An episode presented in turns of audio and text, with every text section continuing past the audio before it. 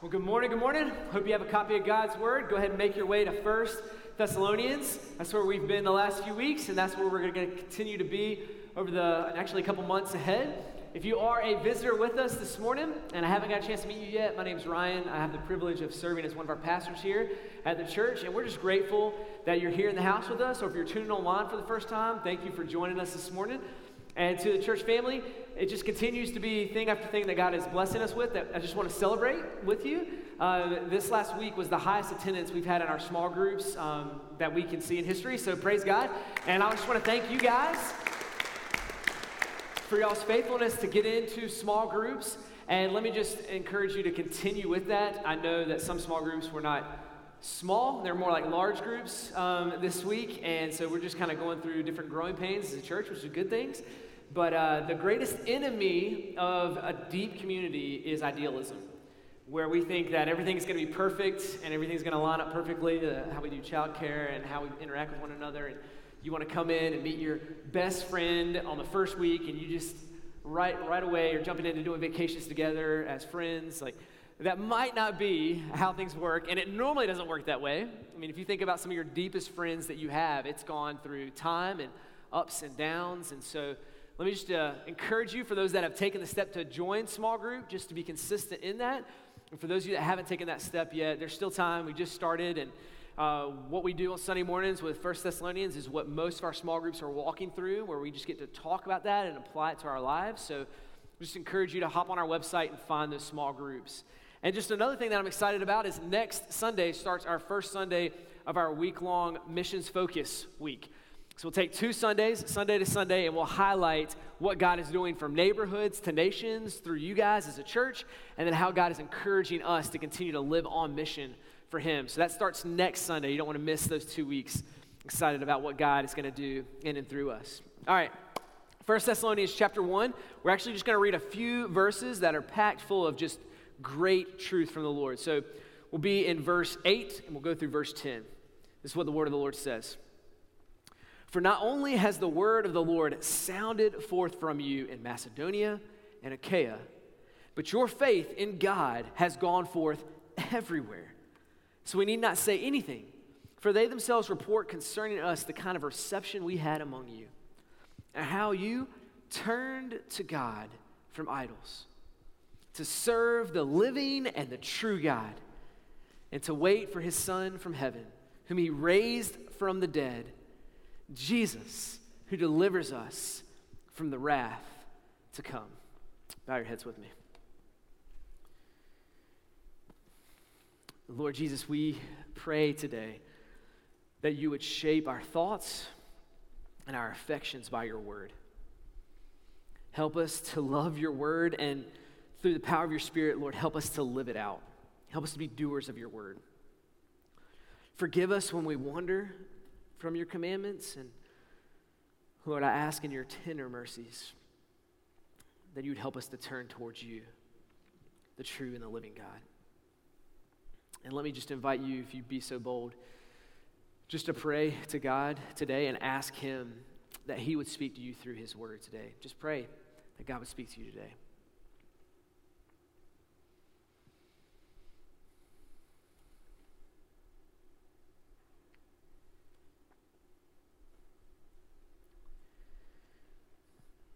And then take a moment just to pray for someone else that you know needs to know the love and the comfort and the forgiveness of Jesus. Would you just pray for them now? Uh, would you pray for me as well as we look at God's word that I would speak it clearly? Pray for someone else and pray for me.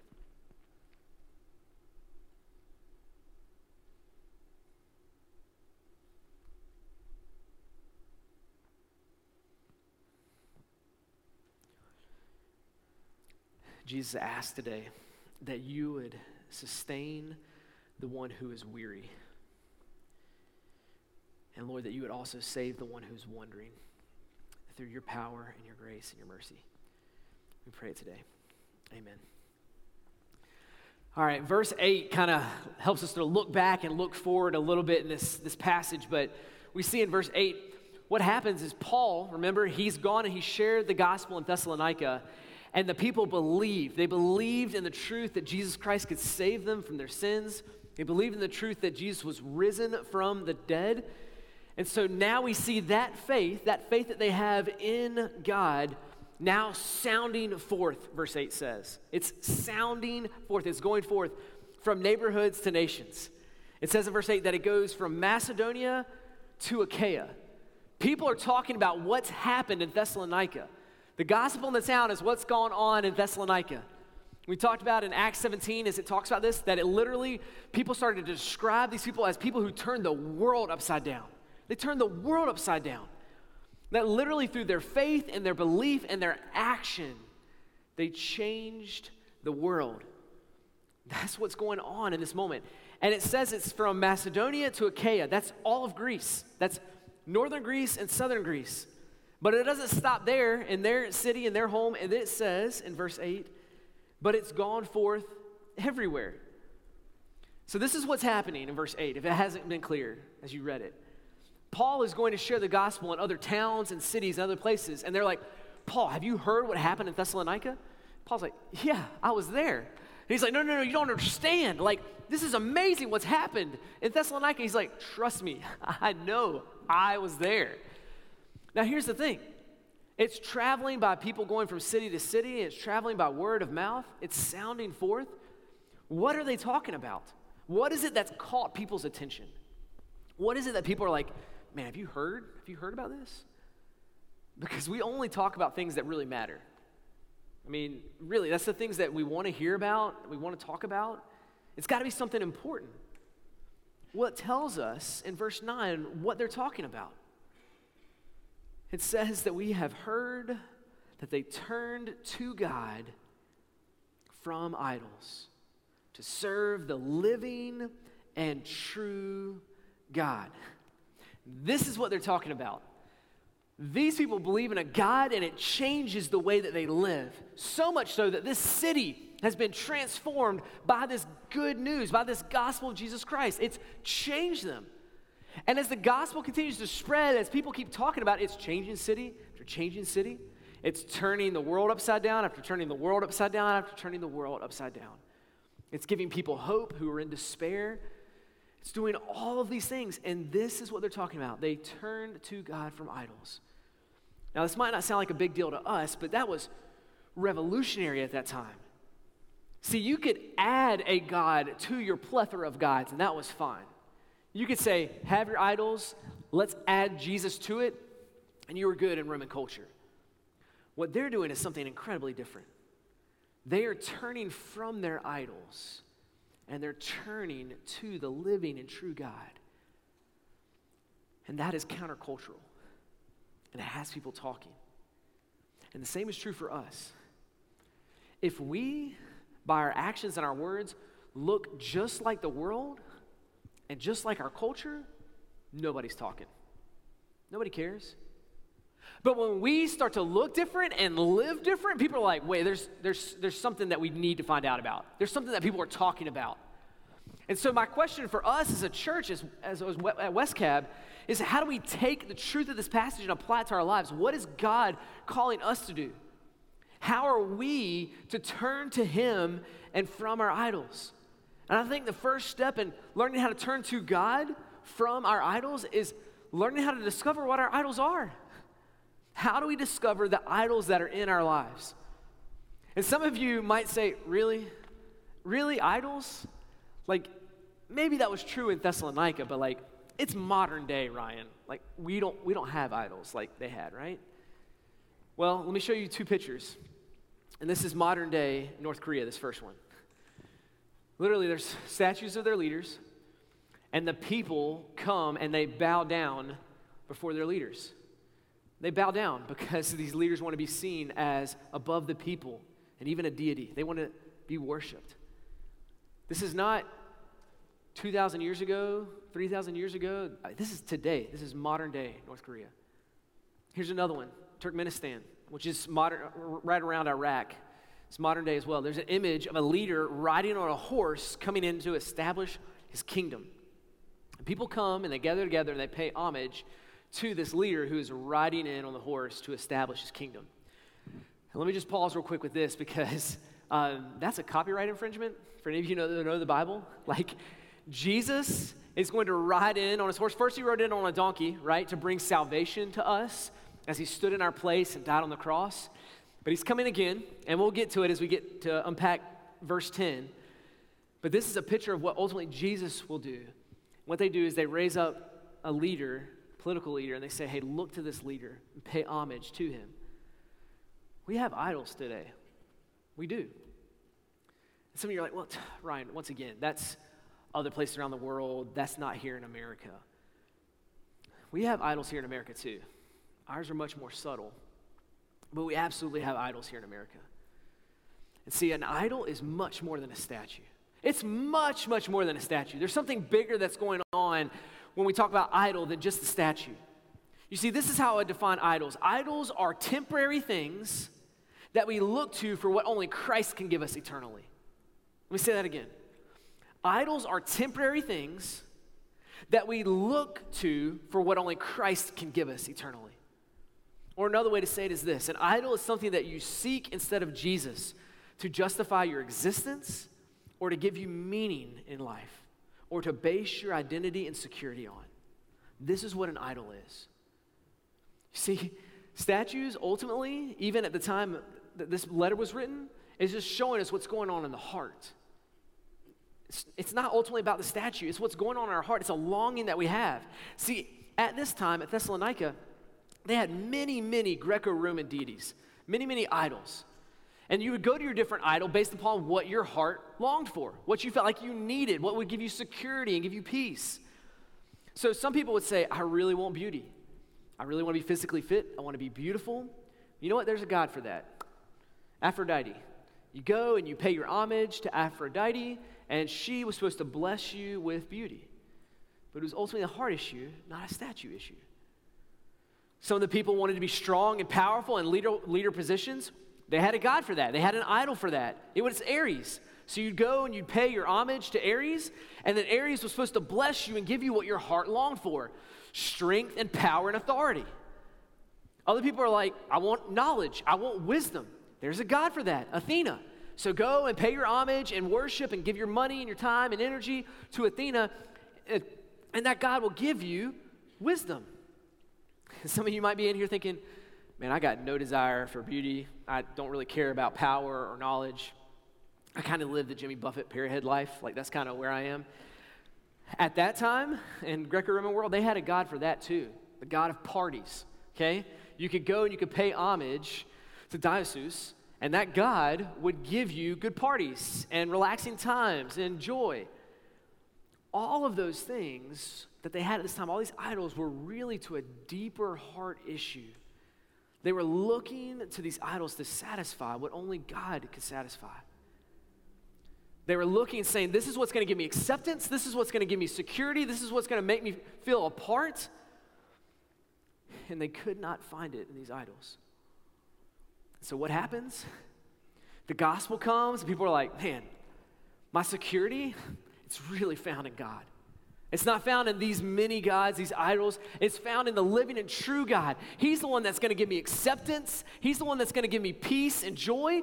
And so they literally say, We're leaving all of these behind for this one because this one is so much better. This one's so much greater.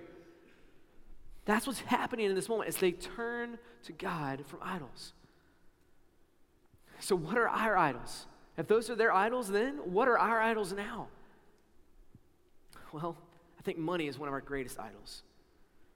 I think Jesus knew even at this time, money was one of the greatest idols. Jesus talked more about money than he did about heaven or hell. And it's not because Jesus wants all your money, it's because Jesus knows that money is temporal, but he has something eternal to offer you. Jesus knows that money can grip our hearts in ways that many other idols can't. And so he speaks to it over and over again. He says, Hey, where your treasure is, where your money is, there your heart will be also. And Jesus is like, I want to get to your heart. That's what Jesus is after in this moment. And many of us run to money. And the biggest question is why? Why do we give our thoughts and our energy and our effort? Why do we lay down our families at the altar of money? Why do we lay down our kids' childhood at the altar of money? It's not ultimately because we love how money looks. Like, I have never want, once met somebody that's like, mm, I love that money. See that little dead man's face on that dollar bill? Like, oh, I just love it so much. Like, it's so good. I want to give my life to see that dead man's face on there. I want to see Washington. I want to see Benjamin Franklin. Like, that's where my joy. I've never had anybody say that. I've never had anybody say, man, I just love the sound of money. Mm, just like, I love to hold it up to my ear and just, just flick it. Just the sound is why I want to give my life to it and give my family to it. Like, no. And some of you are like, I've never even seen dollar bills. I don't know what you're talking about. Well, maybe it's that, that number on your bank account that you look at and you're like, oh, I just, I love numbers so much. Like the number three, oh, it's just such a good number. I love to see the number three there. Like nobody worships money like that, right? So why is it that we come to money? Why is it that we look to money and say, I'll give it all for that? Ultimately, because I think we look to money and we're like, man, money's going to give me the security that my heart longs for. If I just had more money, then I would feel at peace. And then we get more money and we're like, I'm afraid of losing it. Afraid of losing it. Or we look at money we're like, if I get enough money, then I'll be accepted by people. People will want to be my friend because I have a lot of money. Or if I get money, then, then I'll be able to have power and, and be in control of certain things. And so that's what I'm really longing for. You see, there's a deeper heart issue than a dollar bill in front of us. We long for what we hope money would give us. And what God's word is saying to us today is you're not going to find your peace there. You're not going to find your security there. You're not going to find what your heart is longing for there. You see, you'll find something temporal, but not the eternal that your heart is shaped for, you long for. This is one of our idols. That's why Jesus spoke so harshly to this. And he says in Luke chapter 12, he says, Take care and be on your guard. He says it twice Beware, beware. Take care and be on your guard. Of what, Jesus? Against all covetousness. Why? For one's life does not consist in the abundance of his possessions. Jesus wants us to know that our life does not consist in what we have how much money we have and how much possessions we have, we will not find life there. We won't. And Jesus said, I want you to see that. Now, if, if life's not found in money and possessions, then where is it found? It's the question you have to answer. It's the question Jesus wants you to answer as you read that passage. Where is true life found? Another one of our idols today is our ideologies. This is one of the kind of newest, freshest idols in our culture where we'll say, You have to agree with all my ideologies, and if you don't agree with all my ideologies, then I'm done with you. I cancel you, you're done. If you don't affirm every single thing, if you don't bow your knee to these ideologies and agree with me, then I cancel you. Bow your knee or what else? That's what's going to happen. This is where we are. And we see this more than ever in our politics.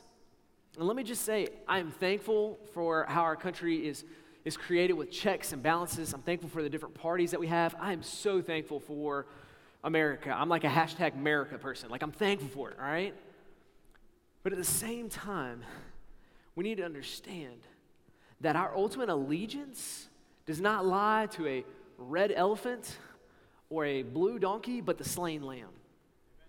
That is where our hope and our rest and our security lies. It is not in these political parties, it's not in a man, it's in Jesus Christ and in Him alone. We have to understand this. See, I'm afraid that too many, even faithful Christians, are starting to ask the question is this prog- pro- uh, pro- progressive or is this conservative? And we're not asking the question is it Christian? What does God's word say about this? That's where our allegiance lies. That's where we plant our flag. That's where we stand. We plant our flag and our life on Him. And so our, our idols are not different ideologies. Our God is the living and true God, Jesus Christ.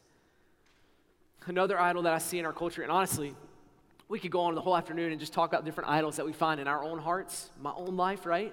And in our culture. But one of the biggest ones I see is relationships, both romantic and familial, like family relationships, both. Like for romantic relationships, so many people are like, gosh, if I could just get married, if I could just find that person, then I'll be satisfied. Then I'll be filled and I'll be content. But what we're finding is that's not the case. You see, in America, 50% of marriages end with separation or divorce. 50%. What? It's because people are getting into marriages and they're like, wait, this didn't satisfy my, my deepest longings of my heart? Wait, what? I thought, I thought this was supposed to be like everything. We come and we find that we're empty because it's not meant, this temporal thing is not meant to ultimately satisfy us eternally. It's just not. And many of us get into marriage, and ladies, you, you think that your husband should be like what you see in those romantic comedies, how guys understand women well and they do sweet things, and you think, man, I wish I could marry a guy that, that you know, thought just like that, that understood me and knew me. Most of those movies are written by women, and uh, so they understand and know you really, really well. And at the same time, I would say, guys, you should work really hard to think more like that, to love your wife well. But what we find is when we get into marriage, that there's a, there's a letdown on both sides of things. That we're a lot more selfish than we ever thought, and the dreams and aspirations we had are a lot more far, far off than we ever dared to dream. And so we come to marriage and we're not satisfied. We're just, we're not. We're not. So what we do a lot of times is we're like, well, I know the solution. Since marriage didn't satisfy me, we'll have kids. If we have kids, that'll ultimately satisfy my heart and my longing. And so we have kids and we try to replace this idol with another idol, and, and then you just have a different idol in there. And then we find as our kids graduate and they get older, then they move on, then it's like, man, that, that idol's gone. Everything I poured into is gone. And so my marriage is shot, that idol didn't work, and my family's gone, so that idol didn't work. And so we sit here empty handed, and we're like, what in the world do we do now? And that's what an idol does to us. It literally takes everything from us, and it leaves us naked and alone. Idols promise the world to us and leaves us empty handed. Leaves us empty handed. There's so many idols that do that. They promise us the world and then leave us empty handed. Now, hear me say this too. This is important. Listen, there's nothing wrong with having good gifts. There's nothing wrong with a good gift of marriage. There's nothing wrong with a good gift of family. There's nothing wrong with a good gift of finances or deep beliefs. Maybe you have a great marriage and maybe you have a great family. Maybe you're successful and wealthy. Thank God for these gifts, but understand at the same time that good gifts make a bad God. Good gifts make a terrible God. And that's what idol worship is. It's when we look to these good gifts as a source of our significance that they can never be. You and I were created to put our hope our identity, our security, and much sterner stuff than this. Much sterner stuff than this. So, what God does in His goodness and His mercy is He shakes our idols. He shakes our idols so that we can discover what our idols are and flee from them and turn from. That's what God does. God is like the story of a lumberjack that went into the woods and he's about to clear out this forest. But he sees a mother bird come down, it's building a nest. And He doesn't want to hurt the bird. He doesn't want to hurt the eggs that she'll lay. So what he does is the with the butt of his axe, the backside of his axe, he hits the tree and shakes it till the bird gets up and moves to something else. And he sees the bird go to another tree, and so he's like, "No, we're going to cut that tree down too." So he goes over there with the back of his axe and he shakes it and vibrates the tree until the bird's like, "No, I don't want to stay here either." And he moves on to another tree.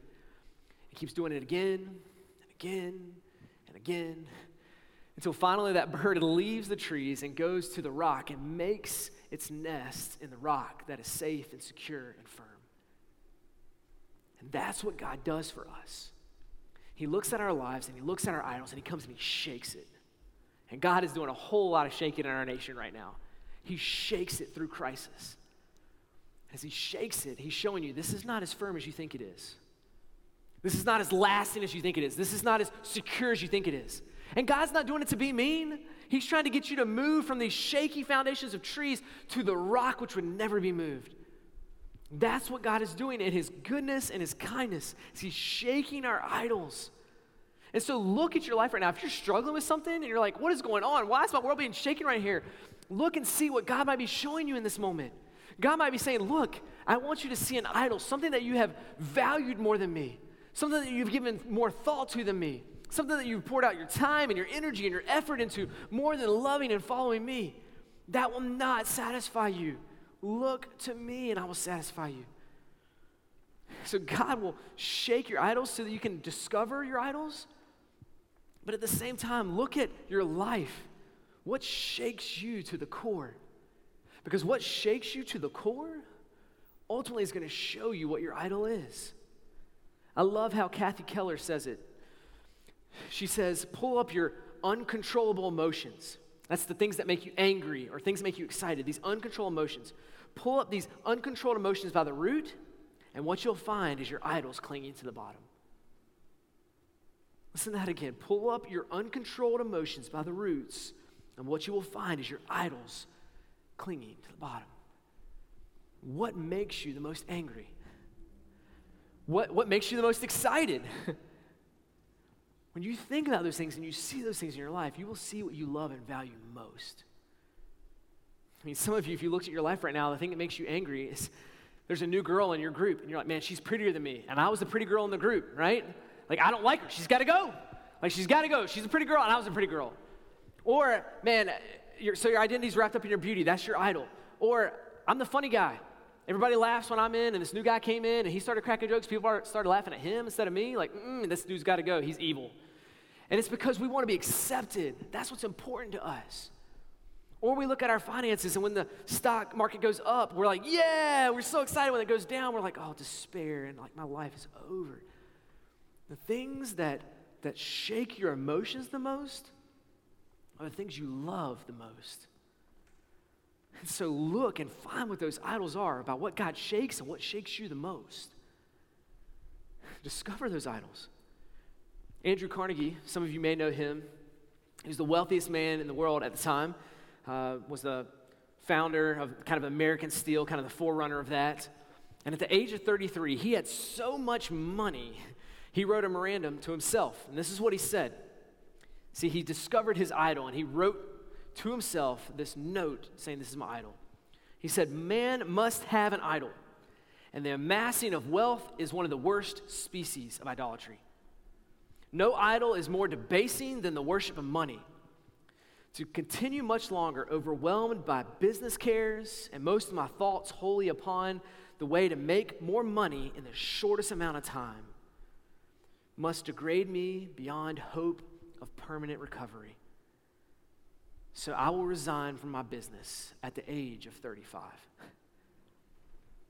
Andrew Carnegie said, I know my idol, and it's my money, and it's my business. And it's degrading me so much that all of my thoughts, all my emotions are wrapped up in how I can make the most money in the shortest amount of time. And he's worried about that. He says, if I don't change soon, then I'm afraid that I won't be able to change, that I'll be permanently broken. So he says, I'm going to resign in two years at the age of 35. Isn't it wild that he says, I know my idol. is doing something bad in me, and I need to get rid of it, but he can't. Any of you that know history know that he didn't stop at the age of 35. He kept making more and more money, and he would ruin his workers just in order to save extra money. The average lifespan for someone who worked for Carnegie was 40 to 45 years of age. People died in their 40s because he would wear them out. Because he's like, I got to have one more dollar. I got to have one more dollar. I got to get one more thing. And it left him empty. But even though he could see the idol, he couldn't remove the idol. So it's one thing for us to, to look at this passage of scripture and say, yeah, we should turn from idols. How do we do that? How do we dislodge the idols from our hearts? Well, praise God, he tells us in this passage. This is how we do it. He tells us in verse 9 we turn to something better. We turn to God. That's what it says in verse 9. You turn to God from idols to serve the living and true God. See, we don't dislodge idols from our heart by just feeling guilty that they're there. Like, oh gosh, yeah, I know the idols. I already know what they are. Like, oh, I feel terrible. Oh, I feel terrible. Like, that's going to dislodge the idol. It's not. Or just kind of beating yourself over the back by saying, oh, man, I shouldn't feel this way towards this idol, but it's there, and so I'm just going to continue to beat myself up. That's not how we dislodge idols from our heart. Even if we do, do it that way, what will happen is we'll replace it with another idol. What we have to do is dislodge the idol from our heart by looking to something more beautiful, something that's better. We have to turn from idols and turn towards God. And this word for turn there is not like, hey, I'm going to take a right hand turn, so I'm going to get Jesus with some of my idols and we'll keep going forward. No, this is a U turn. This is the kind of word that we would use to talk about repentance. That we look and we see God as more beautiful and better, and we're like, we will follow him. And so we're going to turn away from everything that we're following to come after him. We'll leave our desire ultimately for money behind. We'll leave our desire for security to be found in family or acceptance to be found in friends. And we'll find it in Jesus and Jesus alone. And I love how it describes in verse 9. You probably want to underline this or at least think about this this week. They turn to God from idols to serve what? The living and true God.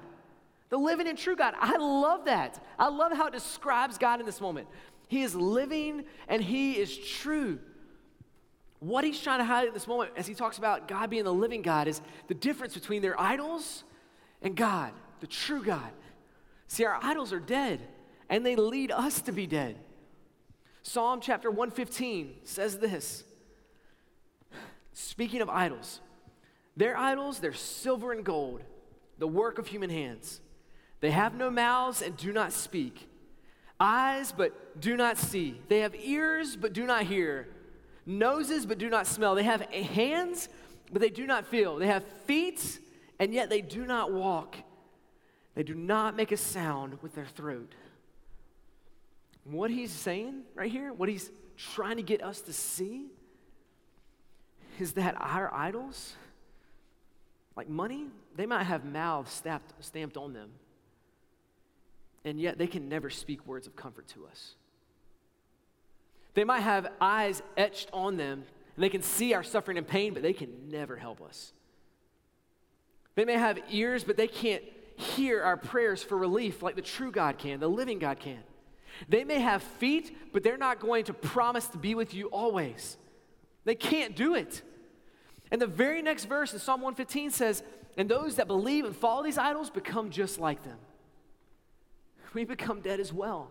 It doesn't help us to become more alive, it doesn't make us more full and have abundance of life. It draws us away from God, it draws us away from life, it shrivels up our soul. And this is what God is saying I'm the living God. Come to me and I will satisfy your soul, satisfy your heart. You want security? I will give you security in me. You want hope that goes beyond circumstance? Then look to me. You want acceptance in a world that sometimes acceptance is given and sometimes it's taken away? Come to me. And through Jesus, you will always be accepted.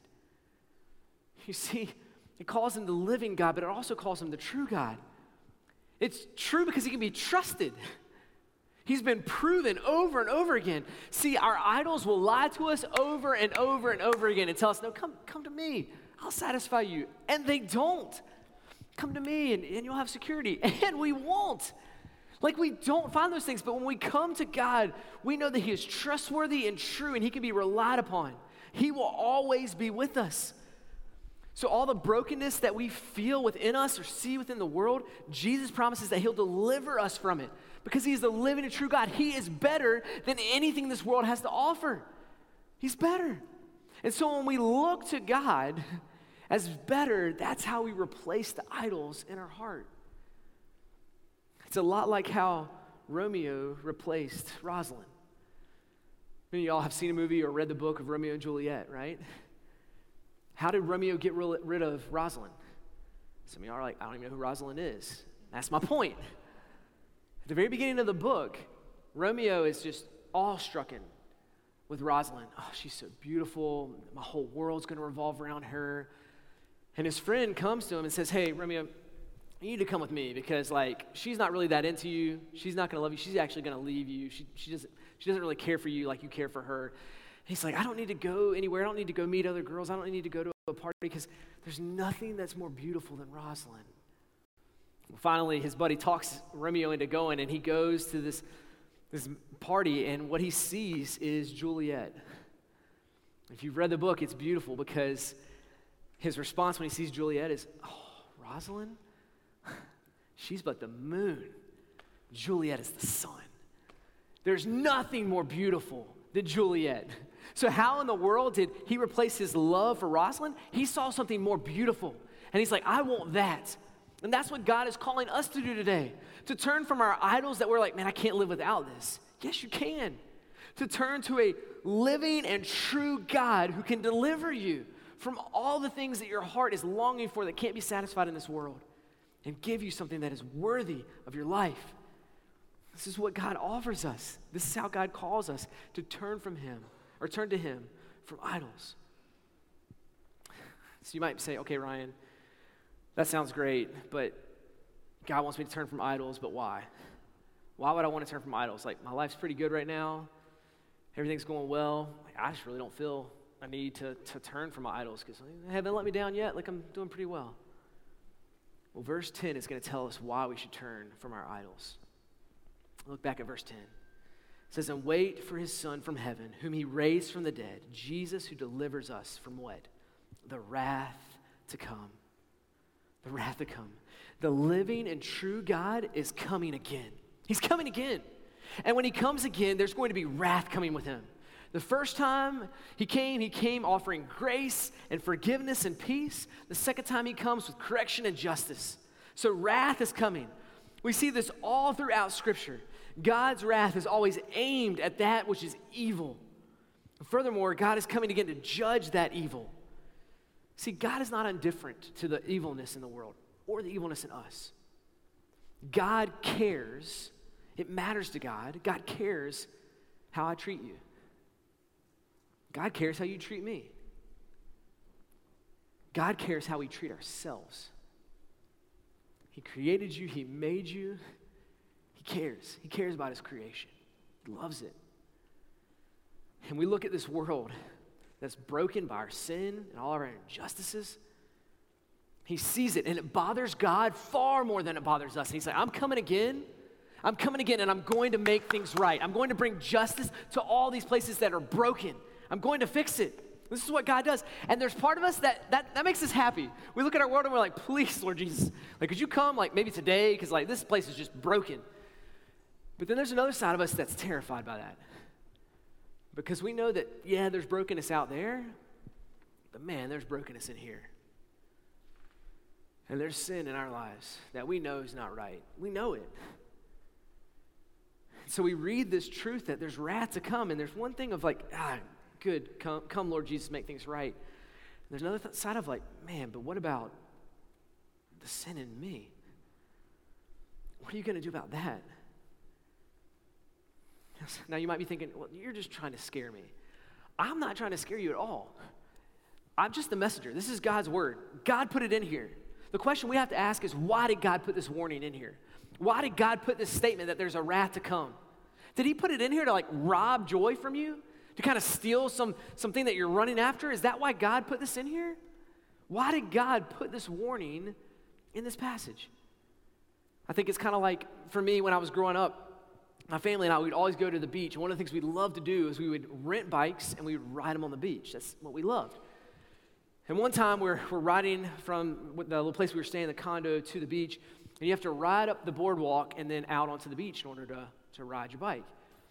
Well, they have this huge sign, and maybe some of you have seen signs like this before, this huge sign, and it says, Walk your bike on the boardwalk. Warning, walk your bike on the boardwalk who wants to do that, right? Like, who wants to walk? You get a bike to ride a bike, right? You don't walk a bike. And so, one person in my family, who will not, be, their name will not be mentioned, uh, decided, man, I'm not doing that. I'm forgetting that sign. I'm going to ride my bike. And so they rode their bike on the boardwalk. And to truly understand this story, for those of you that hadn't been to the beach, there's something really important you need to know. On the beach, there's this like soft, powdery sand, about 15, 20 feet of it before you can get to the, the packed down sand where you can actually ride your bike. And so this person in our family, riding their bike on the boardwalk, going as fast as they can, rides and they come off the boardwalk and they hit that soft powdery sand. And they stopped, uh, or at least the bike stopped. They didn't stop. They went over the handles of the bike onto the beach and they're hurt. They're like, oh my goodness, like, oh, the pain. And so I look at it, I'm like, there was a sign that warned you. There was a sign that said, walk your bike. There's a reason that sign was there. It wasn't to steal your joy of riding the bike on the boardwalk, it was to save you from falling and getting hurt, right? Why did God put this warning in this passage for us? Not to rob us of joy, but to save us from pain, suffering, to save us from the wrath that is to come. This is why this is in this passage. And what I love about this passage, what I love about God's word as a whole, is yes, it talks about the wrath to come, but it also moves from wrath to rescue. Look at verse 10. It says at the very end, Jesus who delivers us, he rescues us from the wrath to come. This is our hope. God's word doesn't just say, preach judgment, preach judgment, preach judgment, but preach the hope that we have in Jesus Christ, the one who delivers us from these idols that cannot satisfy the one who delivers us from the, the wrath that's to come. The question is, how does he deliver us from the wrath to come? Because he took the wrath for us. He went to the cross and he died. He gave his body for us. The full wrath for our sin, our wrongs, came down on Jesus that we could be forgiven. This is the hope of the gospel. And there is no greater illustration than the one we're going to have today to remember this truth that Jesus delivers us from the wrath to come when we take the Lord's Supper. And so grab this and think about this truth. This is an illustration. God's word says that this is supposed to be a reminder to all believers that Christ gave his life for us that we could be forgiven. And so we look and we're like, Jesus, what did it cost for you to deliver us from the wrath to come? Your body that was given for us, your blood that was shed for us. This is the beauty of this. And let me say just a couple things. If you're not a believer, then it's okay not to take this today. Actually, I would tell you not to take this today. God's word would tell you not to take this. Because what this is, is the person who takes this is proclaiming to everybody that I have looked to Jesus to deliver me from my idols and from the wrath to come. And so I believe that Jesus gave his body and his blood for me that I could be saved. And so if you're not a believer, don't take this. This is not going to make you more righteous. Only Jesus can give you righteousness, only he can. But God's word looks to us as believers and says, take this and do it in remembrance. And it says, as you do it, you proclaim what the Lord has done, you proclaim that He's coming again. And so we take this today, confessing that Jesus is Lord. But if you're not a believer, I would say as we bow our heads here in a minute, use this time to look to Jesus to deliver you from the wrath to come. He can do it today. He wants to do it today. So look to Him. Bow your heads with me.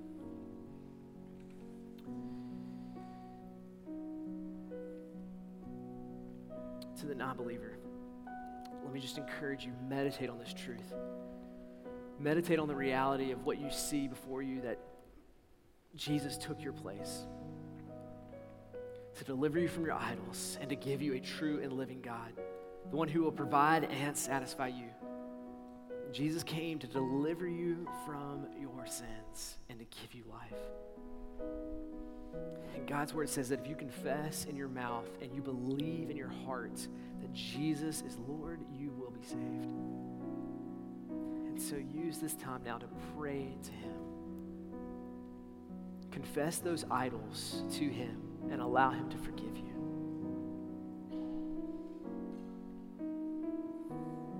And to my Christian friends, it's no small thing what Jesus did for you. No small thing. May we never get cold to the fact that Jesus delivers us from our sins. That our hearts never become hardened to the mercies of God. May we never stop being grateful for his sacrifice that he gave for us. It is no small thing that Jesus, who knew no sin, became sin that we might become his righteousness. And so, if you're a Christian, before you take this, confess your idols, repent of your sins, and look to God with a gratitude of heart, thanking Him for delivering you from the wrath to come. Let's take a moment now and let's pray to Him.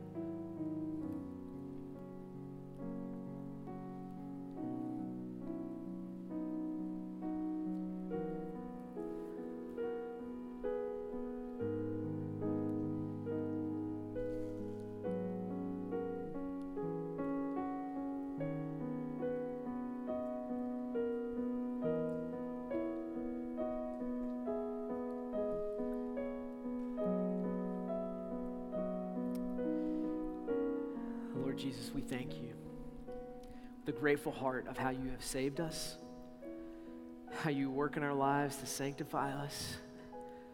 God, how you promised you would never leave us nor forsake us. And Lord, we praise you for the reminder today, how we get to proclaim through our action that you are our Savior and that you are coming again. And so, Lord, we thank you for that. It's in Christ's name we pray. Jesus, it's in your name we pray.